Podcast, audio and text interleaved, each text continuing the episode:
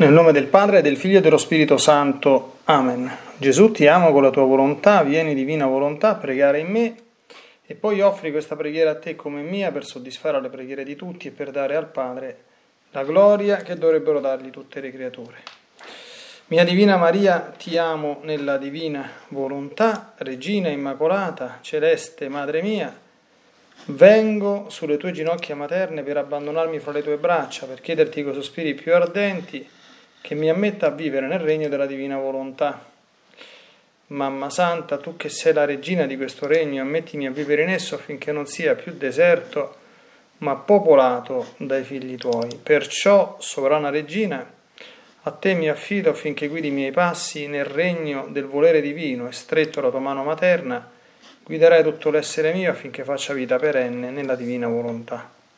Tu mi farai da mamma e come mamma mia ti faccio la consegna della mia volontà affinché me la scambi con la divina volontà e così possa restare sicuro di non uscire dal regno suo. Perciò ti prego che mi illumini attraverso questa meditazione per farmi comprendere sempre più e sempre meglio che cosa significa volontà di Dio e come vivere in essa. Ave Maria, piena di grazia, il Signore è con te. Tu sei benedetta fra le donne benedetto il frutto del tuo seno Gesù.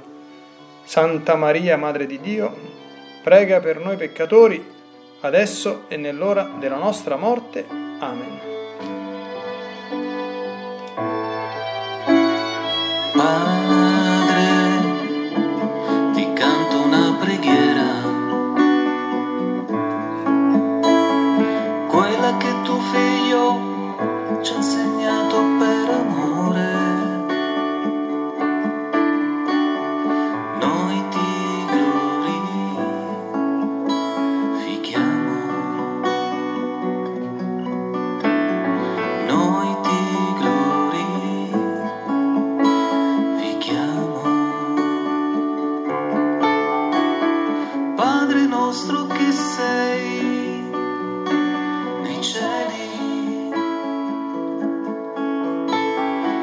santificato il nome tuo,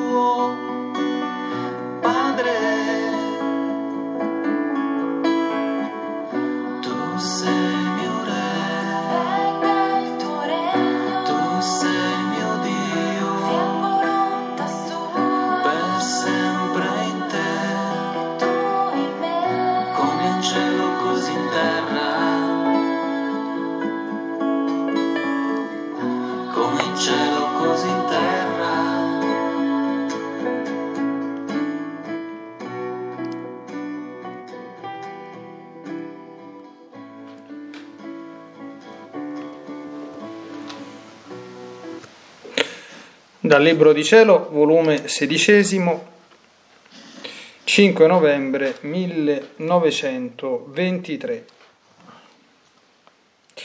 Mi sentivo oppressa per la privazione del mio dolce Gesù, con l'aggiunta che il confessore, siccome non avevo avuto la fiducia di aprirmi e perché cattiva mi aveva negata l'assoluzione.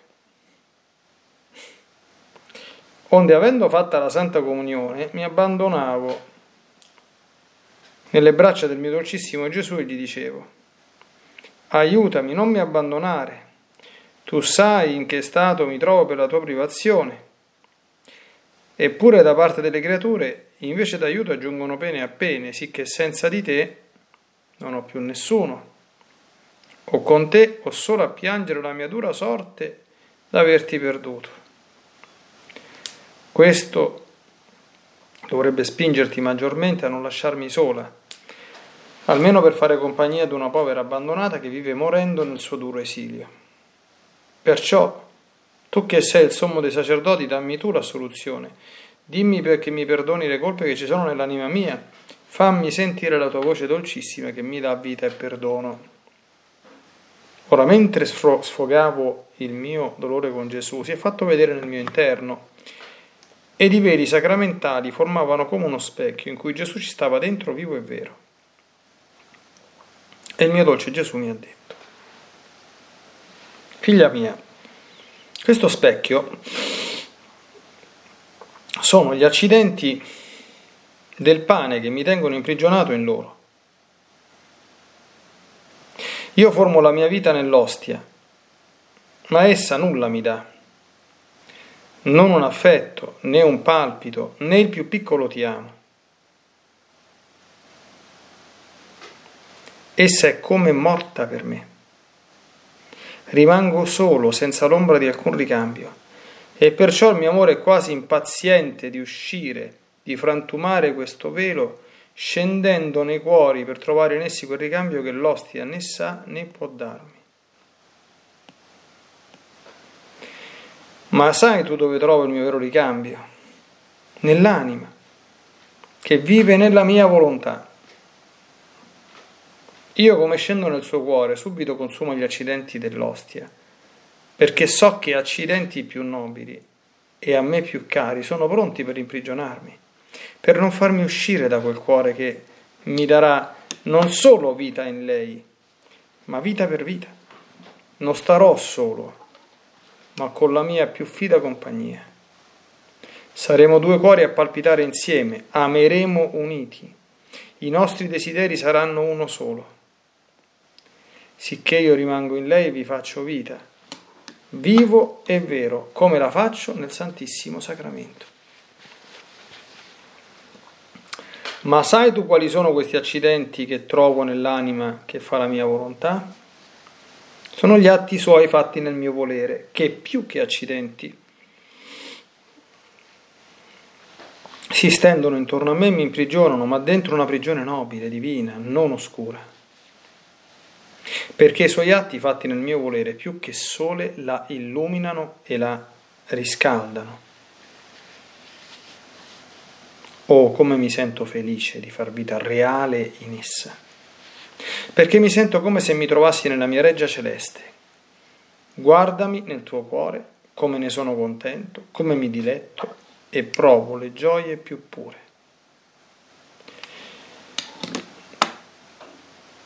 Ed io mio amato Gesù, non è una cosa nuova e singolare ciò che tu dici, che in chi vive nella tua volontà tu fai vita reale in essa.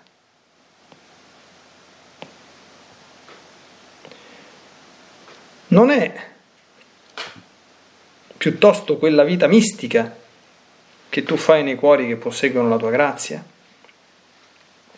E Gesù, no, no, non è vita mistica come per quelli che posseggono la mia grazia, ma non vivono con i loro atti immedesimati nel mio volere.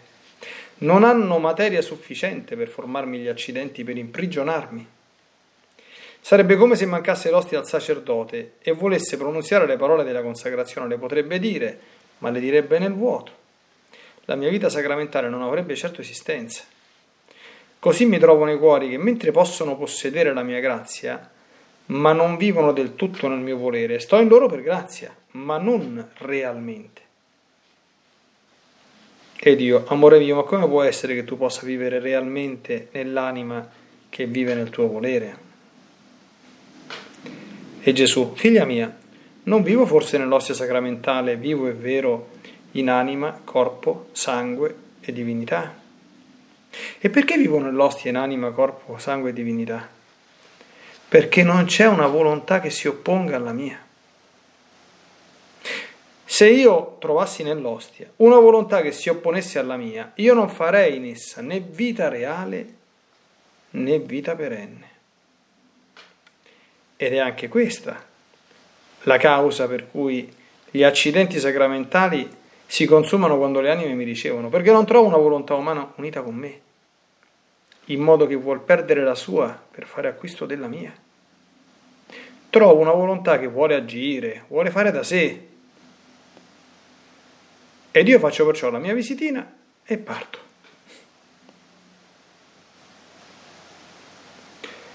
Invece, per chi vive nella mia volontà, il mio volere ed il suo sono uno solo. E se lo faccio nell'ostia, molto più lo posso fare in lui. Molto più che trovo un palpito, un affetto, il mio ricambio, il mio tornaconto, ciò che non trovo nell'ostia. all'anima che vive nella mia volontà, l'è necessaria la mia vita reale in lei, altrimenti come potrebbe vivere del mio volere? Ah, tu non vuoi capirla che la santità del vivere nel mio volere è una santità del tutto differente dalle altre santità. E tolte le croci, le mortificazioni, gli atti necessari della vita, che fatti nella mia volontà l'abbelliscono di più, non è altro che la vita dei beati del cielo, che siccome vivono nel mio volere e in virtù di esso, ciascuno mi ha in loro come se fossi per uno solo. Vivo e vero, e non misticamente, ma realmente abitante in loro. E siccome non si potrebbe dire vita di cielo, se non mi avessero in loro come vita propria, se mancasse anche una piccola particella della mia vita in loro, non sarebbe né completa né perfetta la loro felicità, così chi vive nel mio volere non sarebbe né piena né perfetta la mia volontà in lei, perché mancherebbe la mia vita reale che emette questa volontà. È vero che sono tutti i prodigi del mio amore, anzi il prodigio dei prodigi, che finora il mio volere ha ritenuto in sé e che ora vuole uscirlo fuori per giungere allo scopo primiero della creazione dell'uomo. Perciò la mia prima vita reale la voglio formare in te. Ed io nel sentire ciò ho detto, ai amore mio, eppure mi sento così male per tutti questi contrasti e tu lo sai. È vero che ciò mi serve per più abbandonarmi nelle tue braccia e chiedere da te ciò che le creature non mi danno, ma con tutto ciò sento un alito di turbazione che turba la pace dell'anima mia e tu dici che vuoi formare la vita reale in me, oh quanto ne sono lontana. E Gesù di nuovo, figlia, non ti dar pensiero di ciò. Quello che voglio è che tu non ci metta niente del tuo e che ubbidisca per quanto puoi. Si sa che tutte le altre santità, cioè quella delle ubbidienze e delle altre virtù, non vanno esenti da piccinerie, turbazione, contese e perdimento di tempo, che impediscono di formare un bel sole. Al più formano una piccola stella. La sola santità del mio volere è quella che va esente da queste miserie. E poi la mia volontà racchiude tutti i sacramenti e gli effetti di essi. Perciò abbandonati del tutto nella mia volontà, falla tua e riceverai gli effetti dell'assoluzione o di altro che ti venisse negato.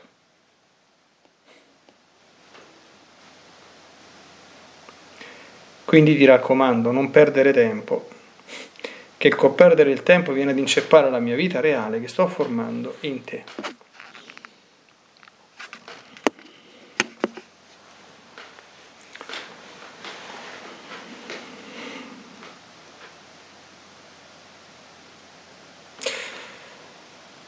Il Signore e la sua divina volontà mi aiutino perché per meditare adeguatamente questo brano bisognerebbe fare almeno un paio d'ore di considerazione, cosa che evidentemente è fuori luogo, ma in maniera nuovamente sorprendentemente attuale, quello che abbiamo ascoltato è veramente qualcosa di straordinario, di stupendo, di meraviglioso. Allora, cominciamo dal contesto e anche da dare qualche piccola spiegazione. Per la severità dei confessori antichi, noi oggi le assoluzioni sono talmente facili, insomma, per carità, eh. ordinariamente i penitenti vanno assolti, per carità, quindi non bisogna essere troppo severi, ma un tempo non avevo avuto la fiducia di aprirmi mi ha negata l'assoluzione. È chiaro che questo negamento di assoluzione, mettiamo subito le mani avanti, non impedisce la comunione sacramentale perché Luisa non era colpevole di peccati mortali, d'accordo? Quindi ecco perché dopo poteva fare la comunione e parlare con Gesù. Però certamente attraverso quella negazione dell'assoluzione gli viene negata quella grazia sacramentale importantissima che deriva dalla confessione cosiddetta di devozione cioè da quella confessione che noi facciamo non perché temiamo di aver perso la grazia di Dio col peccato grave, ma perché vogliamo portare continuamente al Signore le nostre miserie, le nostre imperfezioni, per ricevere quella specifica e determinata grazia di questo sacramento. Ora, io partirei dall'ultima frase che Gesù ha detto, anche perché gli ascoltatori attenti ecco, non avranno difficoltà alcuna a calarla nell'attuale contesto che stiamo vivendo. Noi continuiamo a ricevere mail, messaggi di ogni genere, insomma, di chi si inventa modi, modi di eludere le disposizioni dell'autorità ecclesiastica, chi contesta, chi fa, chi è disperato perché gli hanno tolto la comunione sacramentale, se muore va all'inferno e tutte queste cose qui. Per carità, allora, premesso che eh, noi, un sacerdote in particolare, ecco, deve avere sempre un, una grande misericordia, un cuore largamente aperto, insomma, no? perché le anime sono fragili, sono deboli, mm, sono imperfette, d'accordo? E quindi per certi versi è normale che si turbino, si agitino, no? Però certamente poi ci vuole anche la consolazione. Ora Gesù ha detto abbandonati del tutto nella mia volontà, fa la tua e riceverai gli effetti dell'assoluzione o di altro che ti venisse negato. Gli effetti dei sacramenti. Quando noi non riceviamo un sacramento, non per colpa nostra, ma perché ci viene negato, come per esempio in questo periodo, per giusta causa. Se tu ti abbandoni alla divina volontà e non cominci a trovare tutti quanti gli scamotage, le scappatoie possibili per eludere, d'accordo, e facciamo che mi faccio dare la comunione come se fossi malato, eccetera, eccetera, ma ti abbandoni a questa cosa qui. Cosa ti dice Gesù? Avrai gli stessi effetti dei sacramenti. Questo non è sminuire i sacramenti, perché quando i sacramenti si possono ricevere, guai a chi li disprezza e non li riceve. D'accordo? In tal caso sì che deve preoccuparsi assai. Ma quando questo non dipende dalla nostra volontà, cioè cosa impariamo noi dagli scritti di Luisa? Che in qualunque cosa la nostra volontà non c'è. Chi c'è? C'è qualcun altro? C'è qualcos'altro, no? E qual è la cosa più importante? A che servono i sacramenti? Vediamo un pochino. Guardate che qui Gesù fa, fa, degli esempi veramente straordinari quando parla di questa, certamente questo sono tutti quanti una serie di espressioni che vanno rettamente comprese, per cui già mi immagino insomma i teologi, ah Gesù ha detto che fa la presenza reale dentro una persona, ma questo è vero soltanto per l'ostia, non è vero, quindi mi immagino tutte le discussioni, no? Ma come sempre, se uno sgombra il cuore e la mente da pregiudizi e da precomprensioni. Cosa sta dicendo Gesù? Qual è il cuore del suo discorso? Dice guarda, la Chiesa insegna che io nell'ostia sono presente realmente, su questo siamo tutti d'accordo, no? Nell'ostia consacrata, perché Gesù usa proprio il termine tecnico, io sono presente in anima, corpo, sangue e divinità. Allora, e secondo te perché?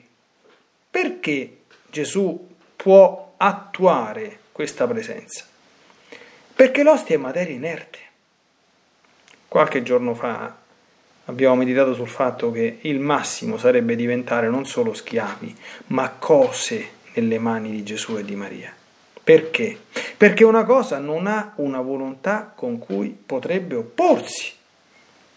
San Massimiliano Maria Colbe, citato nei giorni scorsi, diceva schiavo bellissimo, ma ancora poco perché uno schiavo potrebbe ribellarsi, perché uno schiavo, non, perché uno schiavo perde lo statuto giuridico di persona e di uomo libero, così era nella, nella, legge antica. Uno schiavo non è persona, ma è di fatto una cosa, ma è una cosa che però conserva le caratteristiche della persona. Quindi se si vuole ribellare si può ribellare. Se io invece divento una cosa abbiamo fatto.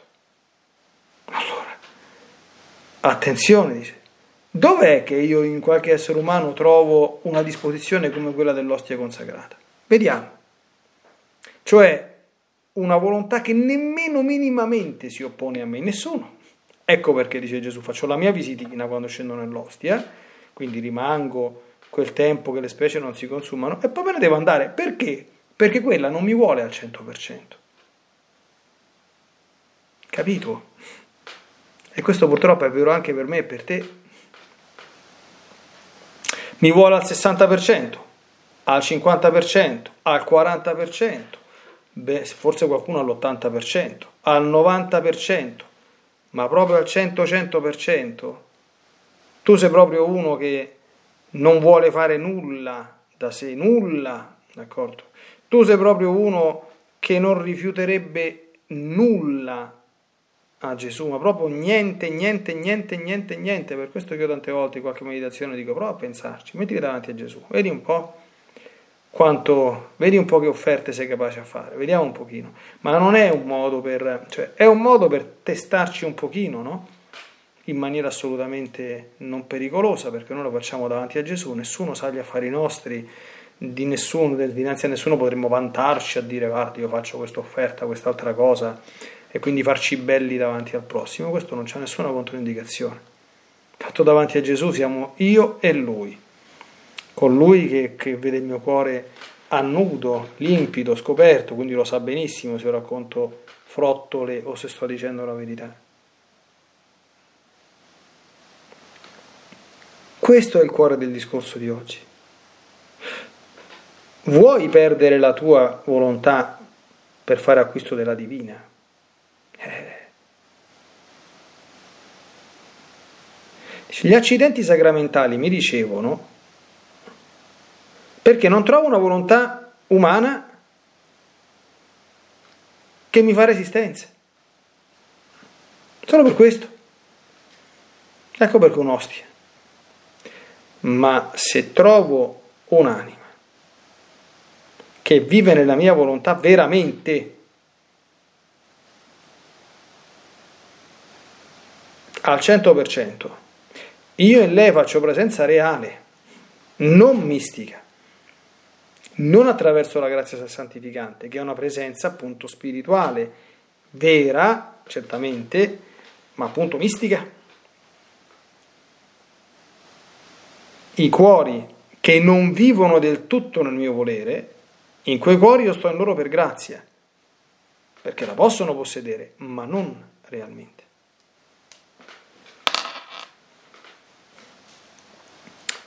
Perché quando non ci sono gli atti medesimati nel divin volere, dice Gesù, è come se io uscissi a celebrare la messa e volessi consacrare senza un'ostia, senza un pezzo di pane azimo. Come faccio?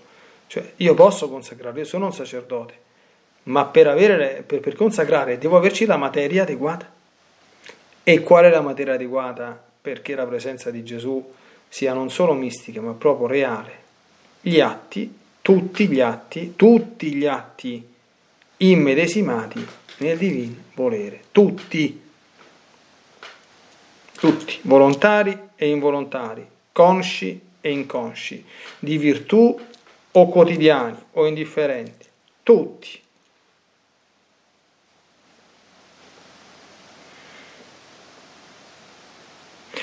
Queste sono le prime grandi fonti di meditazione. Ce ne sono un altro po'.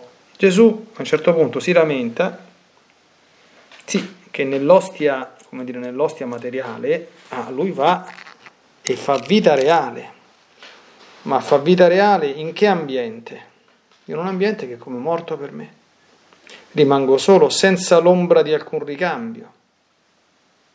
Eh. Ora mi si, si capisca l'accostamento che faccio. Quante anime sono come le ostie, ma non nel senso buono, d'accordo, in cui Gesù l'ha specificato, no? perché l'ostia la possiamo considerare sotto due punti di vista. Primo come elemento in cui c'è un'assenza di volontà che si oppone a quella divina e quindi Gesù può essere realmente presente. Questo è il senso buono su cui abbiamo meditato. Ma c'è anche un senso meno buono, cioè io lo posso fare perché l'ostia la volontà ce l'ha proprio, dice Gesù. E quindi però sì, posso fare quello che mi pare, ma lì dentro io sono solo, perché quest'ostia non mi ama evidentemente, non mi dà il ricambio, è materia inerte, non ha una libertà, una volontà. Allora se mi posso permettere, io ho avuto modo in questo tempo, noi dobbiamo farlo. Quante anime quando ricevono la comunione sacramentale si comportano peggio di un'ostia? Io penso che questo sia un tempo per tutti noi l'ho scritto, l'ho detto certamente in termini pacati, in cui dobbiamo pensare. Che cosa può dire Gesù di tutte quante le volte che io l'ho ricevuto nel, nel, nel mio cuore? Può essere contento. L'ho sempre ricambiato con tutto l'amore possibile e immaginabile. Mi sono trattenuto con lui. Ho fatto un gesto tanto per farlo, per abitudine, frettoloso, ripeto fino a, all'esasperazione, scappando immediatamente fuori di chiesa appena fatta la benedizione, o peggio ancora, in tante parrocchie si vedono queste cose, non, sono, non scappando, rimanendo in chiesa a fare il mercato, a chiacchierare e schiacchierare, così oltre che come dire, manco di rispetto a Gesù presente dentro il mio cuore, perché chiacchiero e schiacchiero, ne facciamo pure un altro di mancanza di rispetto, cioè nel senso che manco di rispetto anche al luogo sacro, e poi ne facciamo un altro ancora, manco di rispetto anche se qualcuno volesse tante volte come suo diritto fermarsi in chiesa a fare un po' di ringraziamento, e poi ne facciamo un quarto ancora, perché se in chi mi sta parlando c'è la presenza di Gesù che ha fatto lui la comunione, manco di rispetto pure alla presenza di Gesù in quell'altra persona. Allora, ci pensiamo mai? E io ripeto fino alla nausea, una comunione fatta così. Questo ci dobbiamo pensare, proprio in cui io sono sicurissimo che Gesù voglia che in questo tempo ci si pensi. Perché quando, e questo arriverà, speriamo presto, ma certamente arriverà, il tempo in cui si tornerà a vita normale, più nessuno, più nessuno tra i cattolici, diciamo così, devoti, buoni, quelli che stanno soffrendo per questa situazione, ma più nessuno però mai faccia soffrire Gesù durante una comunione sacramentale. Mai. Eh, siccome io, eh, per grazia di Dio, nella vita non faccio quel nobilissimo e sempre più raro lavoro e Dio benedica chi lo fa del calzolaio, che però certamente lo mette in contatti con un ambiente diverso, ma faccio il sacerdote, eh, quindi io sono da 16 anni che celebro la messa in pubblico tutti i santi giorni, eh, io so quello che faccio dopo la messa e so quello che, eh, quello che sento o quello che vedo quando finisce il canto finale, eh, lo, vedo tutti, lo vedo tutti i giorni, eh, lo vedo tutti i santi giorni, eh, quindi con tutto, attenzione, sto parlando di persone buone che sicuramente non si rendono conto di quello che fanno, però bisogna prendere coscienza di questo. Di questo bisogna prendere coscienza. Perché noi dobbiamo diventare ostie nel senso di dare a Gesù un'accoglienza tale che eh, la nostra volontà sia a opposizione zero con la sua, non che siamo pezzi di ghiaccio inerti come un'ostia, anche non sappiamo manco che dirgli, e scappiamo via e ci portiamo il corpo di Cristo a spasso, con i nostri angeli custodi che ci seguono con le, con le ali davanti agli occhi per dire che, che, che pensano, dice, ma guarda questo che sta a fa. E questo non deve succedere più. Non deve succedere più.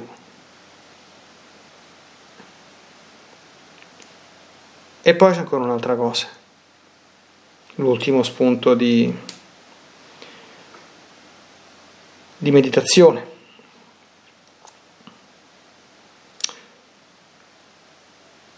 Luisa eh, continua a fare obiezione, a dire ma, ma scusa, ma, ma, non ti pare che questa sia una cosa nuova, insomma, ma, ma come la facciamo andare a dire in giro a destra e a sinistra, no? Allora, Gesù dice, figlia mia, tu devi mettere in testa una cosa, e questo se la dovranno mettere in testa anche tutti coloro che, anche da parte di Santa Madre Chiesa, come doveroso e sacrosanto che sia, entreranno in contatto con questi scritti, è già in atto questa situazione e devono fare un discernimento. Qui stiamo dinanzi a, uh, tu non vuoi capirla, che la santità del mio volere è un vivere, è una santità del tutto differente dalle altre santità. Attenzione ad alcune cose. Tolte le croci, le mortificazioni e gli atti necessari della vita, nessuno pensi, questo ve l'ho detto fino all'inverosimile, d'accordo, che ha la vita nella divina volontà, il paradiso sulla terra e il cielo sulla terra e quindi non si soffre più. Gesù qui lo dice esplicitamente, non solo che non si soffre più, ma si soffre di più. Quindi questo mettiamocelo bene in testa, eh? D'accordo? Perché grandi grazie richiedono sempre grandi croci, non c'è grazia più grande di questa. Ora, qual è la creatura che ha sofferto più di tutti sul pianeta Terra, eccettuato nostro Signore Gesù Cristo? Questa è una domanda proprio che la risposta deve essere istantanea. Chi è la creatura che ha sofferto più di tutto, eccettuato nostro Signore Gesù Cristo? Chi è? È l'unica che ha vissuto perfettamente nella divina volontà, senza interruzioni, cioè la Madonna. Qual è la creatura più felice che ha vissuto la vita sulla terra, più felice di tutti, che pietà più felice di quella non potresti immaginartela? La Madonna. Quindi attenzione, tolte le croci, le mortificazioni, io una volta sentito dire, ah, ma nella divina volontà non serve che facciamo penitenza, perché tanto se io mi faccio una passeggiata e fondo la mia volontà con la divina volontà, i passi che faccio nella passeggiata sono atti divini, quindi a che serve fare il digiuno? Tanto è la stessa cosa perché atti divini è l'uno e atti divini è l'altro. Cioè, io quando sento queste cose dico, ma tu guarda il diavolo, cioè, come deve andarsi a, a, insinuare nei ragionamenti contorti di una persona? Ma è chiaro che la specie di un atto ha enormi conseguenze. Gesù Cristo sulla terra non è mica venuto a fare soltanto gli atti. Qui stiamo, qui stiamo nel mondo regna ancora il peccato, d'accordo? E, e, il peccato si toglie soltanto con la croce, eh? non ci sono altri, altri mezzi. D'accordo? Come i virus si tolgono soltanto con i vaccini, il peccato si toglie soltanto con la croce, non ci sono altri mezzi. E ogni essere umano, punto primo, deve pagare il suo tributo al peccato, con le croci sue. Ma chi viene alla divina volontà coopera con, con l'opera di nostro Signore Gesù Cristo, quindi deve essere pronto, come, Luisa che era vittima, a farsi carico pure dei peccati altrui. Cioè, che dici che non ci stanno le, le croci e le mortificazioni? Cioè, ma dico, oh, oh, che è la stessa cosa, passi una passeggiata che non fa un digiuno, no? Ma che ma stiamo, dico, dico. Ecco, quindi questo per togliere illusioni. Quindi grandi grazie e grandi croci, grandi doni e grandi offerte, grandi mortificazioni. Questa è la vita nella divina volontà. Quindi non bisogna stupirsi anche di quelle che il Signore ci dovesse mandare oltre che quelle che gli offriamo volontariamente. Una sofferenza, è una festa quando noi, attenzione, ovviamente queste non sono cose che si fanno da, da, da, da folli, insomma, da folli eh, isterici o, o, o, fanatici, no? Quindi si capisca il senso in cui lo sto dicendo. La natura freme, ma lo spirito vede soprannaturalmente le cose e si offre con gioia e ringrazia il Signore. Quindi però, tolte queste cose, croci, mortificazione e gli atti necessari della vita, cioè i beati del cielo per esempio, tanto per essere un po' poco, poco prosaico, le funzioni fisiologiche non le, non le espletano, d'accordo? Noi sì, d'accordo? E sicuramente anche Luisa le espletava, d'accordo? Quindi perché non è che devo aspettare io una divina volontà e a questo punto divento un essere disincarnato, quindi gli atti necessari della vita. Ma tolte queste cose, qui veramente si fa la vita dei beati in cielo. E non si può dire vita di cielo se non mi avessero in loro come vita propria. Ecco perché presenza reale. Perché? Perché è la mia vita reale che emette questa divina volontà in cui essi vivono.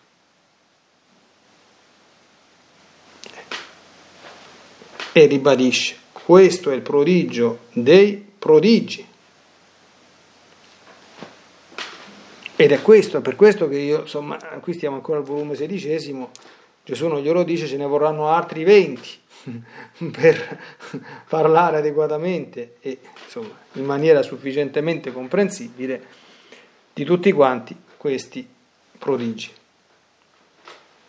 Qui certamente, attenzione, Concludiamo. La mia volontà racchiude tutti i sacramenti e gli effetti di essi. In questo periodo soprattutto, invito, mettiamocelo bene in testa. E nessuna agitazione, nessuna preoccupazione. Se fai la divina volontà, tu puoi tranquillamente stare pure un anno senza fare la, la, la comunione. Non lo dico, cioè, se, lo, se tu stai in abbandono, non pecchi, ti unisci con il Signore, preghi, fai tutto quello che è possibile e immaginabile, non ti tocca nessuno.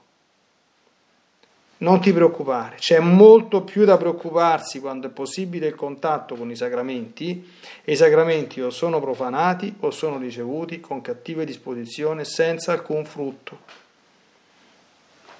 Una vita di fede matura e profonda queste cose le capisce e le interiorizza senza nessun problema. Questo non significa che quando tutto sarà tornato normale sarà una gioia immensa e, e saremo tutti quanti felicissimi, ma saremo felicissimi se i sacramenti cominceremo ad usarli bene e come Dio comanda, tutti, nessuno escluso.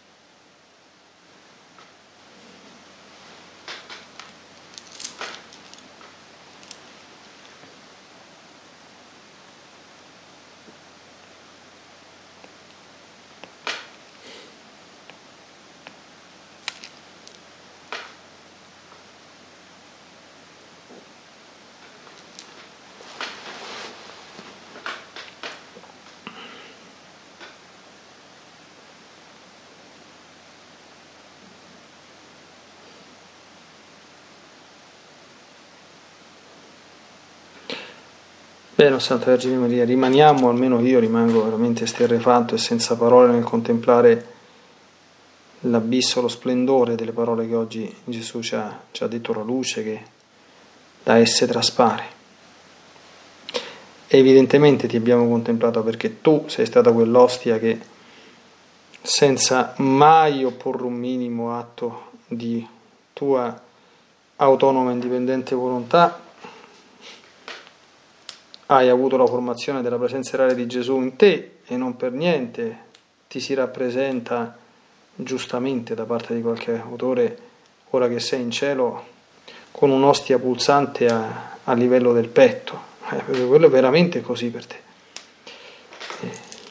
E evidentemente non avevi nulla di ciò che l'ostia esprime, diciamo così, di, di negativo, nel senso di freddezza e di inerzia e di noncuranza o disattenzione nei confronti del Signore, ma anzi, ecco, abbiamo te come modello, ecco, certamente ti preghiamo di far ben memorizzare alla nostra anima queste parole, di richiamarcele alla memoria e soprattutto di farcele mettere in pratica, da adesso, per la situazione in cui stiamo vivendo, e anche e soprattutto, oserei dire, quando l'auspicato ritorno alla normalità, ecco, ci riconsentirà di avere un contatto sacramentale, intimo, profondo con Gesù, che possano essere dei grandi contatti che siano grande vita per noi e grande finalmente gioia anche per Lui.